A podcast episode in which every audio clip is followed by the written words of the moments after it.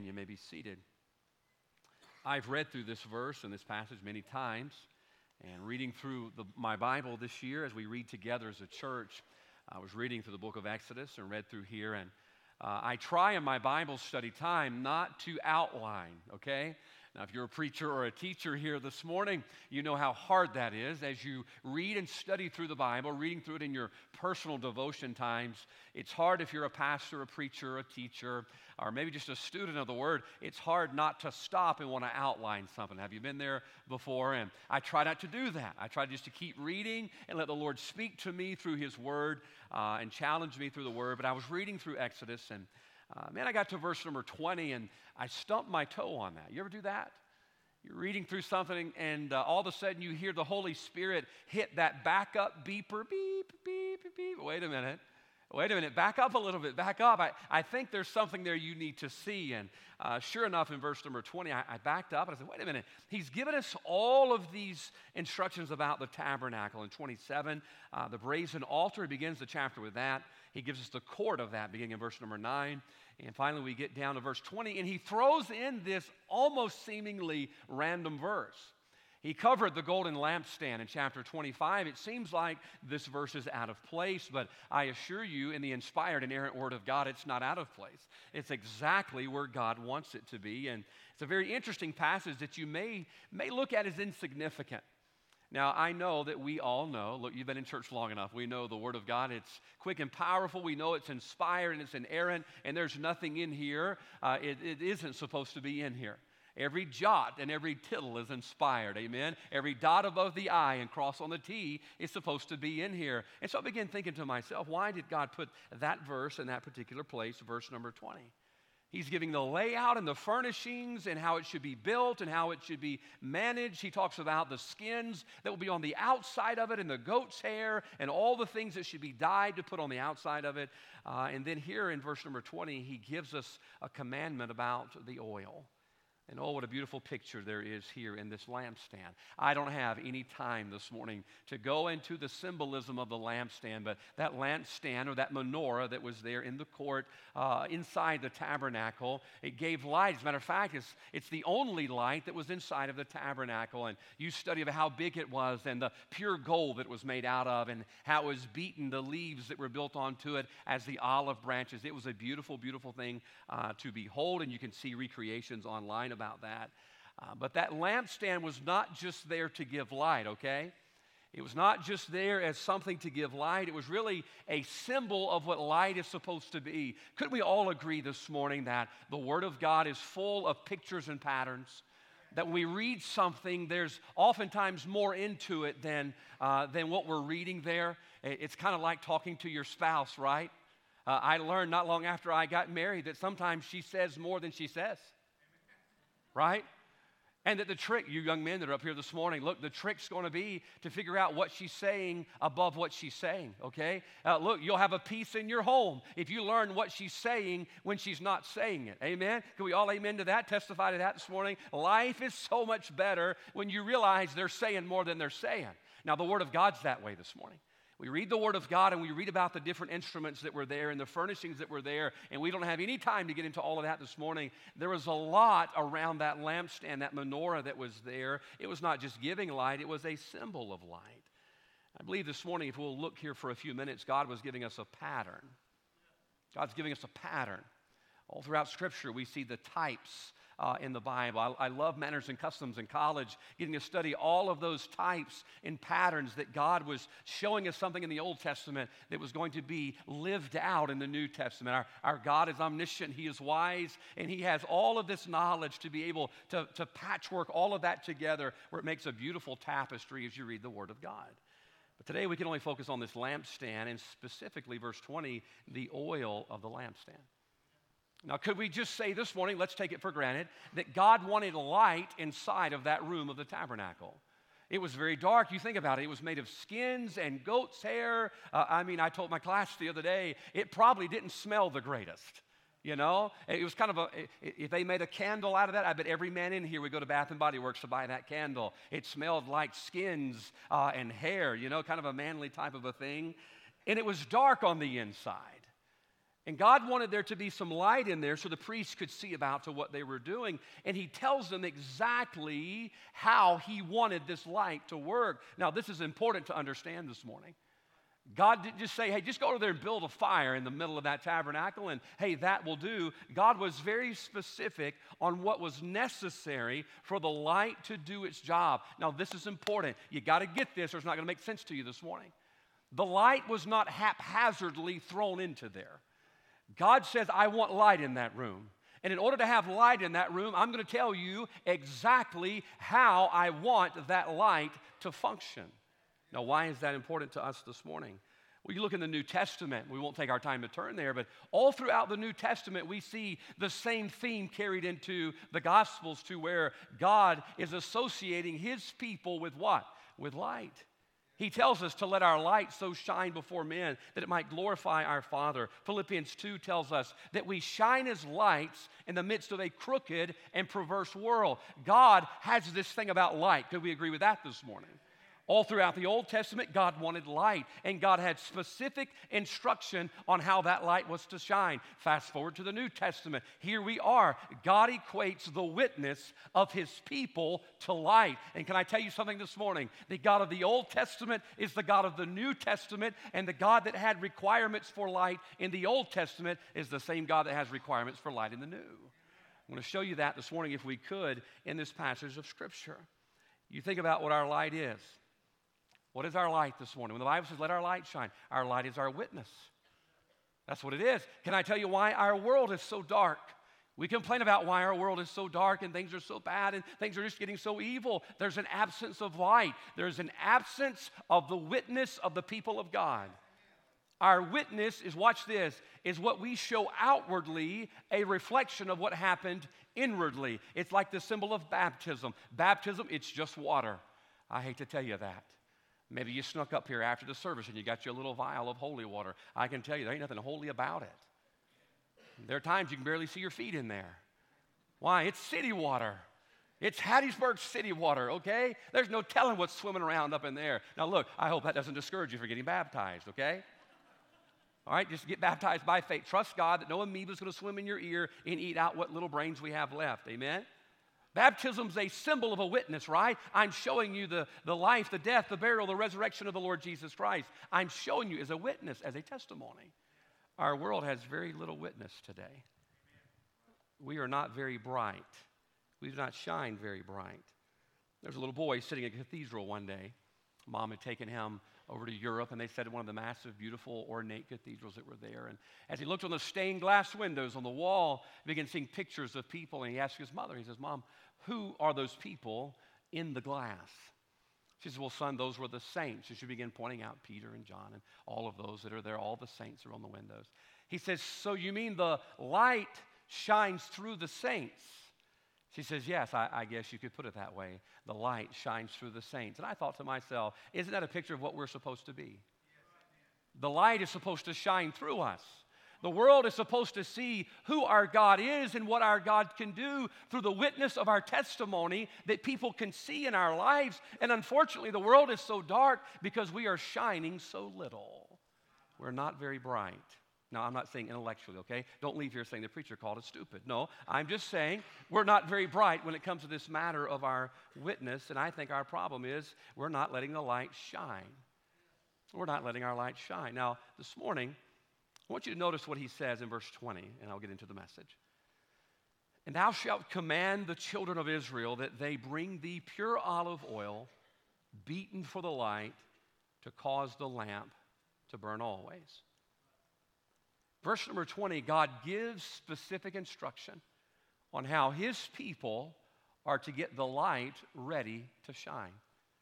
Now, our theme this year at our church, if you're visiting with us, is ready. We want to be people that are ready to meet the Lord and ready to be used of the Lord. And that's what we're working toward as a church this year. Can I tell you why I don't think we shine as we should? I don't think we're ready to shine. He told them in verse 20, These are the things you have to do in order to get that light ready to shine. This isn't just any light. This is the light within the tabernacle. This is the light that the priest would see by. And I want you to get it right. I want you to get it ready to shine. And this morning, that's what we're going to preach on for a few minutes. being ready to shine. Can I ask you that today? Are you ready to shine? Now, God wants to use our witness to influence the entire world. We just finished our missions conference, and our goal is that we're going to have a greater opportunity to influence the world through our witness and our giving at Central Baptist Church. But here's my question Are you ready to shine? There's some things that God wants us to know, three things, as a matter of fact. In verse 20, I want to give you rather quickly, but I think they're important enough to spend a little bit of time on this morning on this thought of being ready to shine. Let's look at it if we could. I want you to notice a very critical step right at the beginning of verse 20. The Bible says, And thou shalt command the children of Israel. Now, before we try to weasel out of this, here's what we do. We say, well, you know, that witnessing thing, that's not just, that's not who I am. You know, some of you might be introverted, and that's why you get your groceries delivered from Walmart. You don't even like to see people. You don't even want to talk to the lady at the checkout counter, and it's convenient that they just deliver your groceries to your door. You say, I just don't like talking to people. That's not who I am. I've even heard it spiritualized. I don't have that spiritual gift. That's a good one. Good try. Good try. Can I tell you, before we try to weasel out of it this morning, I want you to notice God wasn't asking them. God did not ask them to get the light ready. Hey, would you mind, or if you feel like it, or if you get time, notice what he says in verse 20 and thou shalt command the children of Israel. It's important we see, number one, the command of light. He gave them a command. God says, I want light in that room. And God says, here's what you need to do in order to prepare the light. But first thing, you need to understand that it's a command from God. Now, here's what's important the priest had their jobs that they would do that only they could do. The priest would go inside the holy place and the Holy of Holies, such a sacred place. They had their duties that were specific to them. But I want you to notice something. And thou shalt command the children of Israel that they bring the pure olive oil beaten for the light. You know what he's showing us there? He's giving us a beautiful picture that the people of God always have a priority of light. You can't say that's just the preacher's job, that's just the pastor's job, that's just the missionary's job, that's just the Sunday school teacher's job. He says, no, the priests have their job, the, priest, uh, the high priest has his job, but it's up to the people to bring the oil in order that there be light.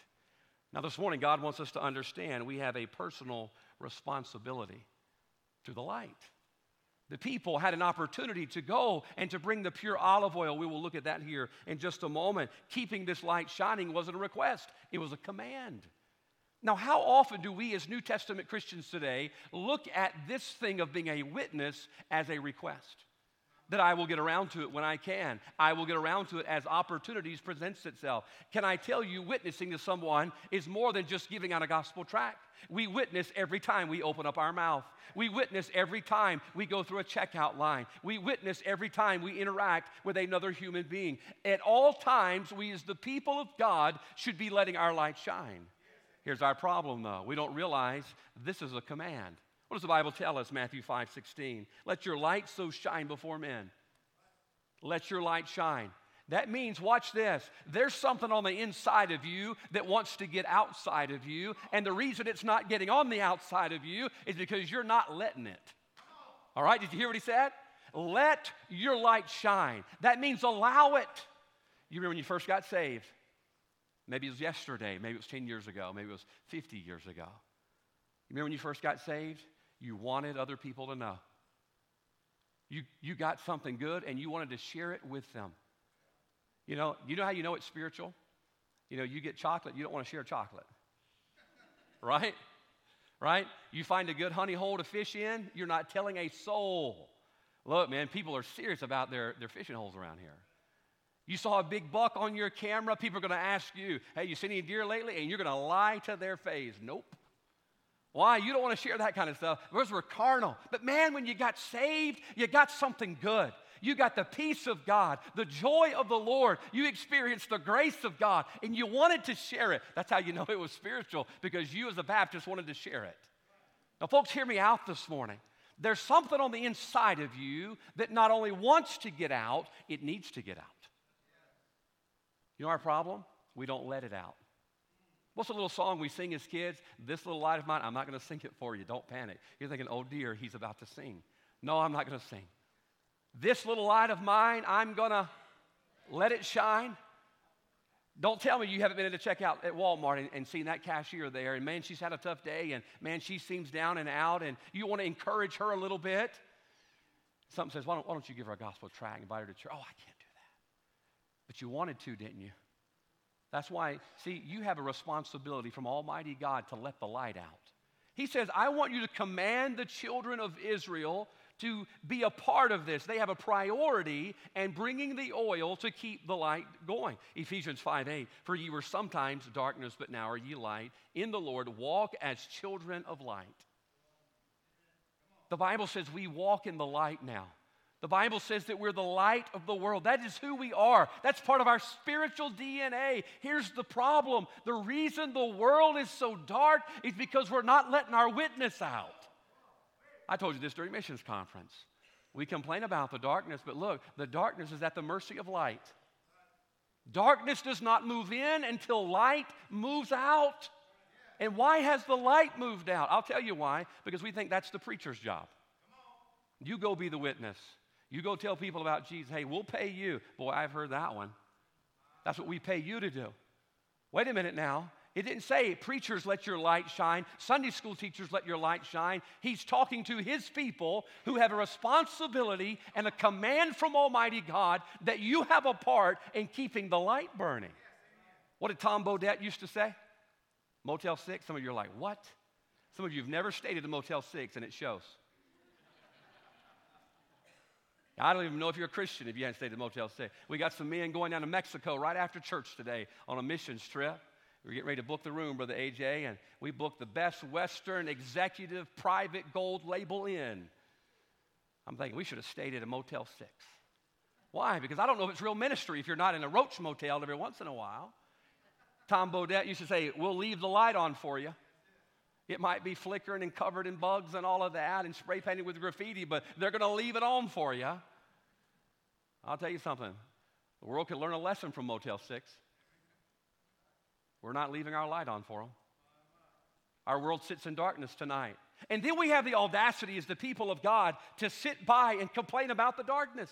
Listen, we have no right to complain about the darkness because we have been given the command to keep the light burning. The problem is the people of God aren't bringing the oil. Watch what he says, verse 20. And thou shalt command the children of Israel, not the priest. The priest will handle it when it gets there. Thou shalt command the children of Israel that they bring thee pure olive oil beaten for light to cause the lamp to burn always. I love the word cause there. Hey, you have a part in this cause. Every child of God, every young person whose name's the name of Christ and has trusted Christ as their Savior, you have a part in this cause. You know what it is? It's to keep the light burning. Light's going out in America because God's people refuse to be the witness that God's called us to be. You think about it today, the numbers don't add up. With everybody who says they're a born again child of God, with the darkness that's in our country, something's not lining up.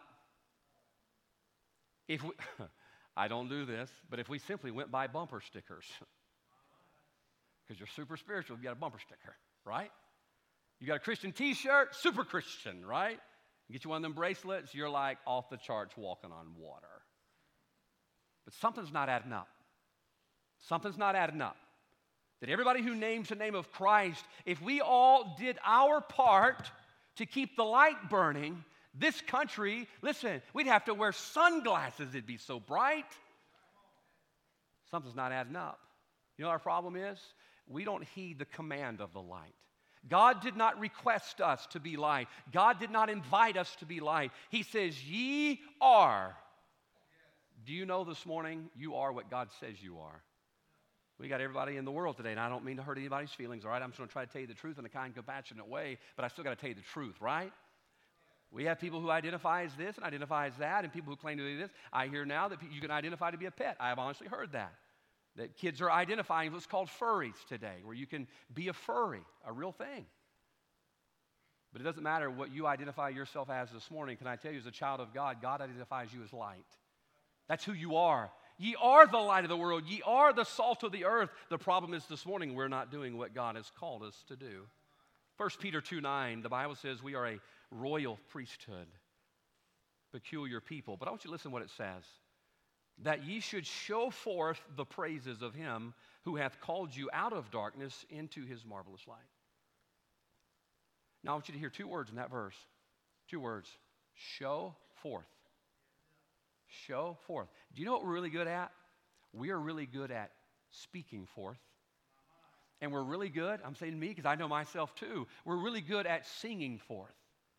Man, our choir was practicing up here yesterday. Oh my goodness. They're singing a song this Easter. I want to tell you, even you not spiritual people are going to have a hard time not smiling during that song.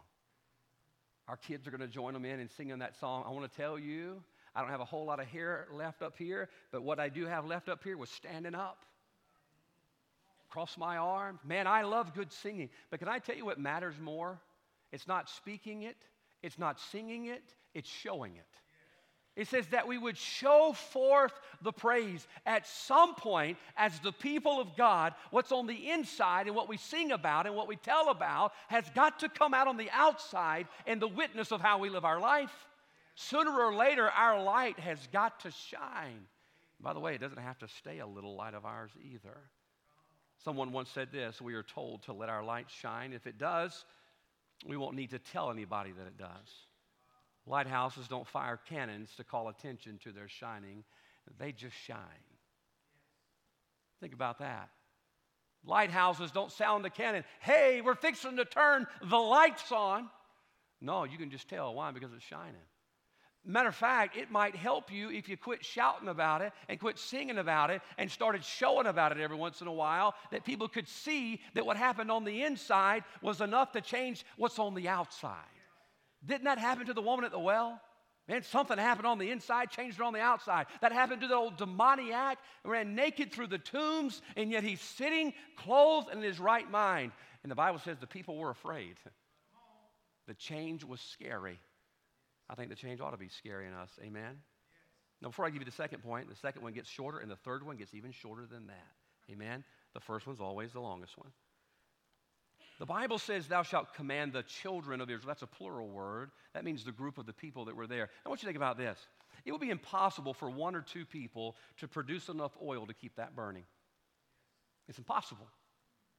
Right? That thing's going to burn all the time. What did it say at the end of verse, uh, verse number 20? To burn always. One or two people couldn't do that. More people are going to have to contribute to keep the light on. More people got to step up. Look, uh, if the lights start, hey, the lights starting to go out in America. Do you know why? We got some folks that are trying. We got some folks that are keeping their light going. The problem is we're sitting on our oil. That's our problem. We, as the people of God, we don't have time for that. We don't want our kids to be outcast. Oh, we can't have them to be shunned from the group. By the way, they shouldn't be in the group in the first place. The Bible says, Come out from among them and be ye separate. They should have never been in the group to begin with. By the way, how can you lead them out of the group if you're still in it? If you're going to lead someone, you got to get out from that group. You can't lead from behind. You got to get out front. And oh, that's when your light starts to shine. The problem is, too many of us this morning are depending upon somebody else to do it. You take your oil, I'll get my oil there later. If you'll notice out on the highway in front of our church, we've got these new lights going. Have you noticed that? Call the mayor and thank him. All right? I talked to the mayor the other day, and we, Brother Bado and I were out visiting, had some time to spare and went by the coffee shop, ran into the mayor and talked to him. And he said, Where you at? I said, I'm at Central Baptist. Oh, yeah, I know where you are at. And very kind, very cordial. And I appreciated his time that he took with us while we were there. And he said, Hey, we're getting some new lights put out there for y'all out there in front of your church. And I thought to myself, How kind. Did that just for us. I mean, I just, we have a great government here in Hattiesburg. I appreciate that. I really do. I really do. But if you notice something, those lights are spread out ever so far. Stick with me, okay? They put this light here, but that light can only shine so far. So all of a sudden they said, wait a minute, it's starting to get dark over here. We need to put another light right there. And they put another light right there, and that light shines so far. Now, wait a minute, it's getting dark over here. Let's put another one right there. And after a while, all of those lights working together light up that whole highway. I'm looking forward to it. Amen? Now, hear me out. Hear me out. Do you know if every child of God would just get in their place and shine the way they were called to shine, we wouldn't have as much darkness around this country? If we just said, you know what, there's a dark spot there, rather than curse at it and complain about it, I'm to go stand in that place. I'm to let my light shine. And after a while, this world ain't so dark anymore. Why? Because we heed the command. What was the command? That the children, plural, not just one or two, that they bring the pure olive oil beaten for the light to cause the lamp to burn always. I think about our missions program. I got to hurry, but man, I think about our missions program man, I, I can't pastor at Central Baptist Church and shine my light here and also fly back and forth to Africa every week. Thank God for missionaries who are like, hey, I'll go light that area of the world. And then you got some, we had some South Korea this week, Germany this week, Guam this week. We got missionaries coming all year. They're going to go shine there. But folks, it's kind of disingenuous for us to send them, but not send ourselves to where God's called us. Why? Number one, God's given us the command of light. I'm going to hurry. Number two, look down at verse 20. Thou shalt command the children of Israel that they bring thee. Now watch this. This is what threw me for a loop right here. The pure olive oil, beaten for the light, to cause the lamp to burn always.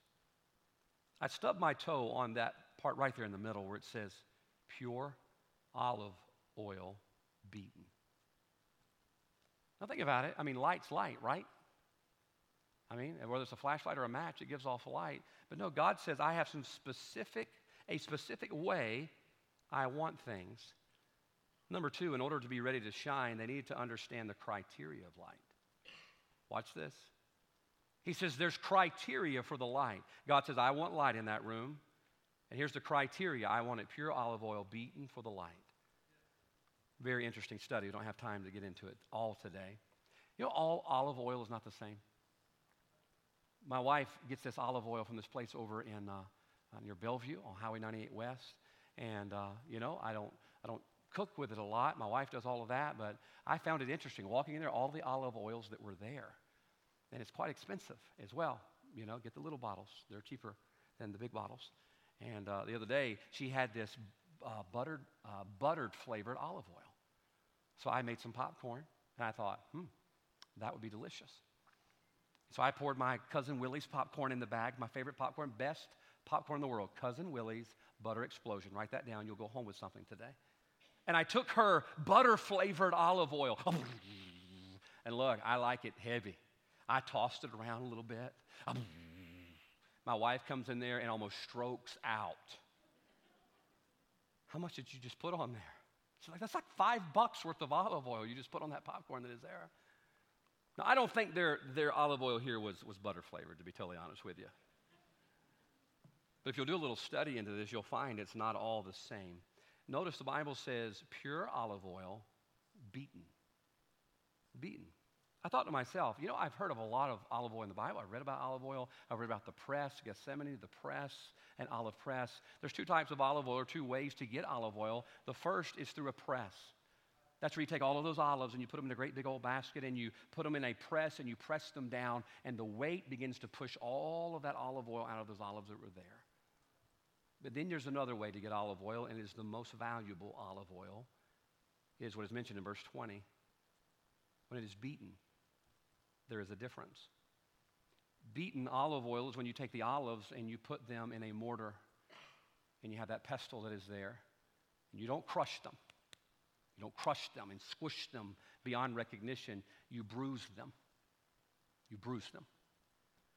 And then you take them and you put them in a basket that is, that is porous, and the olives begin to bleed and bleed out the purest of all of the olive oils and it co- collects in a container underneath. Now, we don't have time today. I think you see a beautiful picture of Christ there. He was not crushed, he was bruised. And out from him flowed something pure the blood of a lamb without spot or blemish. I would love to stop and preach on that for a minute, but that's not part of the message. Maybe we can preach it tonight. Amen? We'll see. But that pure olive oil required a lot more work. Now, why would God say, I want beaten olive oil I want pure olive oil. Well, here's the answer the purer the oil, the purer the burn. The purer the oil, the purer the burn. Now think about this. What was the tabernacle? The tabernacle was a tent. It was made of skins of animals and fur of animals woven together, and the curtains were made out of goat's hair and dyed badger skins, and all of these things that were there. Can you imagine taking impure olive oil into there and lighting that on the menorah? What do you think would happen? It'd be like a smoke screen in there after a while. God says, No, I want pure oil because I want pure light. Now, why is that important for us today? We, as the people of God, I'm afraid we've gotten away from this thought of having a pure witness. That we don't realize that our lives need to be pure and our lives need to be lived according to the will and the Word of God in righteousness and true holiness. Why? Because that pure oil gives that pure witness and that pure light. And yet we live in a world today where, as a Christian, you can live however you want to live. Correct? As long as you love Jesus, everything's all right. You got that bumper sticker, you're good. Not so, says the Lord. The Bible tells us, James 1:27, pure religion and undefiled before God, and the Father is this, to visit the fatherless and widows in their affliction and to keep himself unspotted from the world. God says that pure witness is going to come from that pure life. And yet, can I tell you what a lot of our witnesses are doing? They're sending up a lot of smoke. You see, the impurities of pressed olive oil, it has impurities in it, and those impurities begin to burn and they give off smoke. Man, you imagine the poor priest having impure olive oil in there? He come running out. You know, maybe when your wife burns something like the kitchen's on fire and you go running for your life. That's how the priest would have been. No, God says, I want pure oil to have pure light. Why? Because He wants His people to have a pure witness this morning. I believe this with all of my heart. You're either going to be a lighthouse or you're going to send up smoke signals. You're either going to be a Christian lighthouse that sends out light, that warns the world of where the rocks are at and guides them into the safe harbor of our Savior, or you're going to send up smoke signals that confuse people of who you really are. Several years ago, we were in St. Augustine, Florida. I think I have a picture of a lighthouse we were at. We loved going to St. Augustine, went there on a honeymoon, and lived there not far from there as a kid. That is, uh, I believe, the oldest lighthouse in Florida, or maybe in the United States, in St. Augustine, Florida. Uh, it's about 165 uh, feet tall, 219 steps to the top. I did not know the air got thin at 165. Because by the time I got to the top of those stairs, I could hardly breathe. So evidently, the air gets thin up there at 165 feet. Some of you will figure that out on the way home. As we went up, I think I have a few more pictures to show you. As we went up, I began taking pictures. There's the stairwell. I got in my steps for three years just climbing that lighthouse. There's no elevator. Keep going, guys. I think we have another picture there. Uh, there's a picture, if you will. There's the light right there. I took a picture of it. And you can see the lens that is around the light there in that lighthouse. And oh, it was an important location because that light was guiding sailors. There's a harbor there, there's a bay there, Matanzas Bay, right there at St. Augustine, Florida. And they were guiding them into safe harbor. What I took notice of was how clean that lens was. It had to stay clean. Why? Because those sailors, at what does the song say? Out on life's sea, were needing that old lighthouse that was on the hill to have a clean, pure window. Why? Because it was giving witness to them of the direction they needed to go. Now, folks, you and I have to look at ourselves tonight or this morning as a lighthouse. It's important that you and I live unspotted from the world. Listen, we're not better than anybody. It's only by the grace of God that we are who we are. But as a child of God, watch, I got to keep my life clean. Why? Because there's people depending upon me to find their way. You're either sending up smoke signals because your olive oil is dirty and your life is dirty, or you're a light that's shining, giving light to all that are in the room and glorifying your Father. Folks, notice, if you will, there's a criteria for light that is here. Ephesians 5:15, see that you walk circumspectly, not as fools, but as wise. Walking circumspectly means, hey, don't live haphazardly. The direction you're going in your life matters. Why? Because somebody's watching your witness. Mom and dad, could I encourage you this morning, please walk circumspectly we're going to watch that or listen to that or go there or be there. It's not that big a deal. Oh, I promise you, those little memory machines called children are taking note of the steps you take. And one day you're going to wonder why they went off into the smoke. Because that's where you let them. That's where you let them. Walk circumspectly, not as fools. Oftentimes I get asked the question as a pastor, and I don't mind it. I appreciate you asking. Uh, if you really want to know, they'll ask me, is this right or wrong? Could we be honest today, Sunday morning, all right? If there's any day of the week you're going to be honest, be honest on Sunday, especially in church, okay? Bad things happen if you don't. You get a flat tire on the way home, you're like, yep, I shouldn't have lied in church. People will say, is this right or wrong? A lot of the times, we're asking right or wrong because we're trying to find a reason to do what we know is wrong. Maybe you're not as carnal as I am, but I will. I said this before. Oftentimes, the only scriptures we learn are the ones to defend the things we want to do that we know that God has said in our heart are wrong.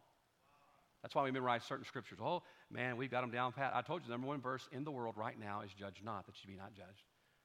Why do people learn that verse? Why? Because they want to get out of what they're doing that they know you shouldn't be doing in the first place. Can I give you something better this morning you ought to ask? Not right or wrong. Here's the question you ought to ask light or smoke? Is what I'm about to do, is it going to give light or is it going to send up smoke? God says that I want my lights that burn, I want them to have what? Pure olive oil. Now, here's the neat thing when you look at how they made that pure olive oil, it was so much harder and so much more work to produce pure olive oil. Because the old ones, you just poured in a basket, you just squished them down, and you got all that olive oil out. But to get that pure beaten oil, you put it in a mortar, and you took that pestle and you bruised it. And you bruised it. You couldn't crush it, though. And then you let it bleed. And that's where you got that from. Do you know our witness is the same way? You're going to have to work harder to have a pure witness. You can't live haphazardly. I'm just going to throw it all together and hope it all figures out and get some oil. No, no. God says, I want pure oil for my light. Why? That's the cause that He has commanded that we be a part of. Romans 12, 2. You don't have to turn there. I think we could all quote it. Be not conformed to the world, right? Be not conformed, but be ye what?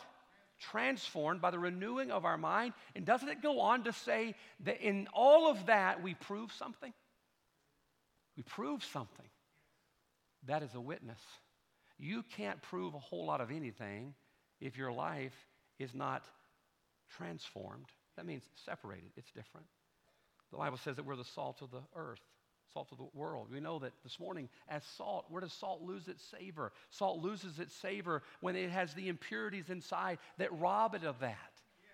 The Bible says if a salt loses its savor, it is good for nothing. Now, I'm not mean, mean to you this morning. I'm not saying you're good for nothing, okay? I know what you're already thinking, man, he has insulted me five times. I'm never coming back to this church. All right, that's okay. But I want you to know when you leave here today, you're going to know the truth. That if we don't keep our lives clean of the impurities that are there and that all constantly bombard us, you know what's going to happen? You're going to lose your savor. That's your power, that is your witness. The Bible says it's cast out and trodden under the feet of men. I read a manners and customs story years ago about how the temple steps, there was marble there. In the morning, when it would dew, those steps would be quite slippery. And you know what they would do? They would take that leftover salt that had lost its savor and they would throw it out on the slippery steps. Watch to keep people from slipping. Now, you think about that. This morning, you can let God use you and your witness and your testimony, or you can decide, you know what, I'm not going to have pure oil.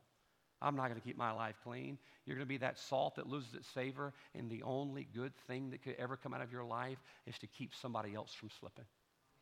Don't be like them. Don't be like them.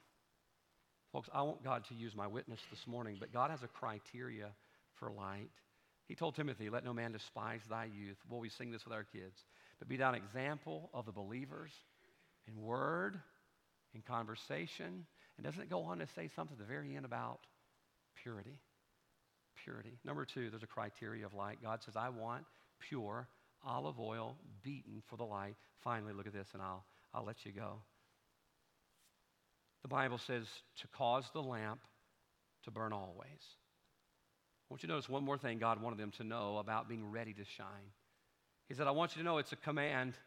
Look, in order to be ready, you have to understand this is a command. Number two, I have a criteria for the light. And then finally, he says, I want it to shine always. Always. You see, it wasn't good enough for the people to say, you know what? Here's a little bit of olive oil. I've done my part. Now I can go on and live my life. No, he says, I want that lamp to burn continually. Number three, how do we get ready to shine? Notice the commitment to the light. There's a commitment to the light. the light would be maintained and the light would burn through the people's commitment to keep bringing that pure olive oil that had been beaten for the light. You know, we wonder why churches aren't the witness they used to. We do. Why aren't churches what they used to be? And we'll talk about the good old days. And why, can I tell you, it may not be the church, it could be the fact that the church quit bringing the oil. Man, I just don't know why things aren't the way they used to and why God's not blessing and God's not working. And man, the world just seems to be going to hell in a heartbeat. Could it be this morning you haven't brought your oil? So, well, I gave my oil five years ago. No, this light has to burn continually. That means the people of God have to be committed to be the light that He's called us to be. And folks, I, I want to tell you something this morning. If we're not committed to being the witness, we have no right to complain. We say it all the time. If you don't vote, you have no right to complain. Can I tell you, your witness is your Christian vote. Then, if you're not voting with your witness, you have no right to complain about the darkness. Why don't you decide, I'm going to be just committed to my witness as I am to my job? You say, well, my job's important. Well, your witness is too. Your witness is eternal. Somebody is going to spend eternity in heaven or hell as a direct result, watch this, of your witness. And whether you choose to be a witness or not. You say, well, they chose to reject God. Yes, they did. But oh, you could have given them another chance. You could have been the witness in front of them at work or at school. You could have been the witness to them at Dollar General. I was telling our class today, we have our week of service coming up, and uh, we have the new tracks that are made. Here they are, the new purple tracks that are made up for that. And I said, somebody needs to go and witness to the Dollar General people because they get picked on all the time. People be mean to those people. Instead, you ought to go through and say, Hey, I'm from Central Baptist Church. I want you to know we appreciate you. We appreciate what you're doing. I want you to know I'm going to pray for you today. There's an opportunity there. But here's the problem we're not committed to that. We're only committed to be a witness. We're inside these four walls. Several years ago, I'll close with this. Went to my great grandmother's house. She's in heaven now. And she had what was called a touch lamp. Do you remember those? For a kid, that's an amazing thing. It was amazing. You touch it and it came on. I mean, the technology we have in this world is just beyond. We can go to Mars and we have lamps that come on when you touch them. And so me and my brother, I'd go in and I'd touch it on the way in, he'd touch it on the way out. I'd turn it on, he'd turn it off. And whether or not that light shined really just depended upon who it was near at the moment. I'd turn it on, he'd turn it off. I'd turn it on, he'd turn it off. We go back. And after a while, you're scrapping to turn it on, turn it off, turn it on, turn it off. And I thought this morning on the way to church, I said, you know, a lot of us are like those touch lamps. Whether we're on or off just depends on who touched us last. We'll spend a little time in the world, our light's off. We go spend some time. Hey, we're in church right now, and unfortunately, this is about as bright as we shine. This is it. Is it. We're going to walk out these doors, the world's going to put its hands on us, lights off. We're not committed to our witness this morning. I believe God left us here for a reason. If we could boil it down to one simple word, God left us here to shine. He left us here to shine. He left us here to be a witness. He left us here to reflect the light of our Savior. Here's our problem we're just not committed to it. That everything I say, you know, the Bible says we're going to give an account for every idle word, every word that I say. Am I being, watch this, light or smoke? Is what I'm about to say going to be light or smoke? Is the place that I'm about to go light or smoke? Is, is what I'm about to do so impure it's not giving off light, it's giving off smoke because those impurities are burning? Could I beg you this morning, why don't you be committed to be a light? You know where it begins? Begins with command, number one. There's a command. He says, command the children of Israel. Number two, there's a criteria. He wants pure oil. And finally, in order to be ready to shine, we've got to be committed. We've got to be committed. Can I ask you, are you ready this morning? He says to shine. Are you ready to shine? Are you heeding the command? Are you meeting the criteria? And finally, have you made the commitment that God's going to use my life as a testimony of what He did for me? Heads are bowed, eyes are closed. Let's stand together this morning.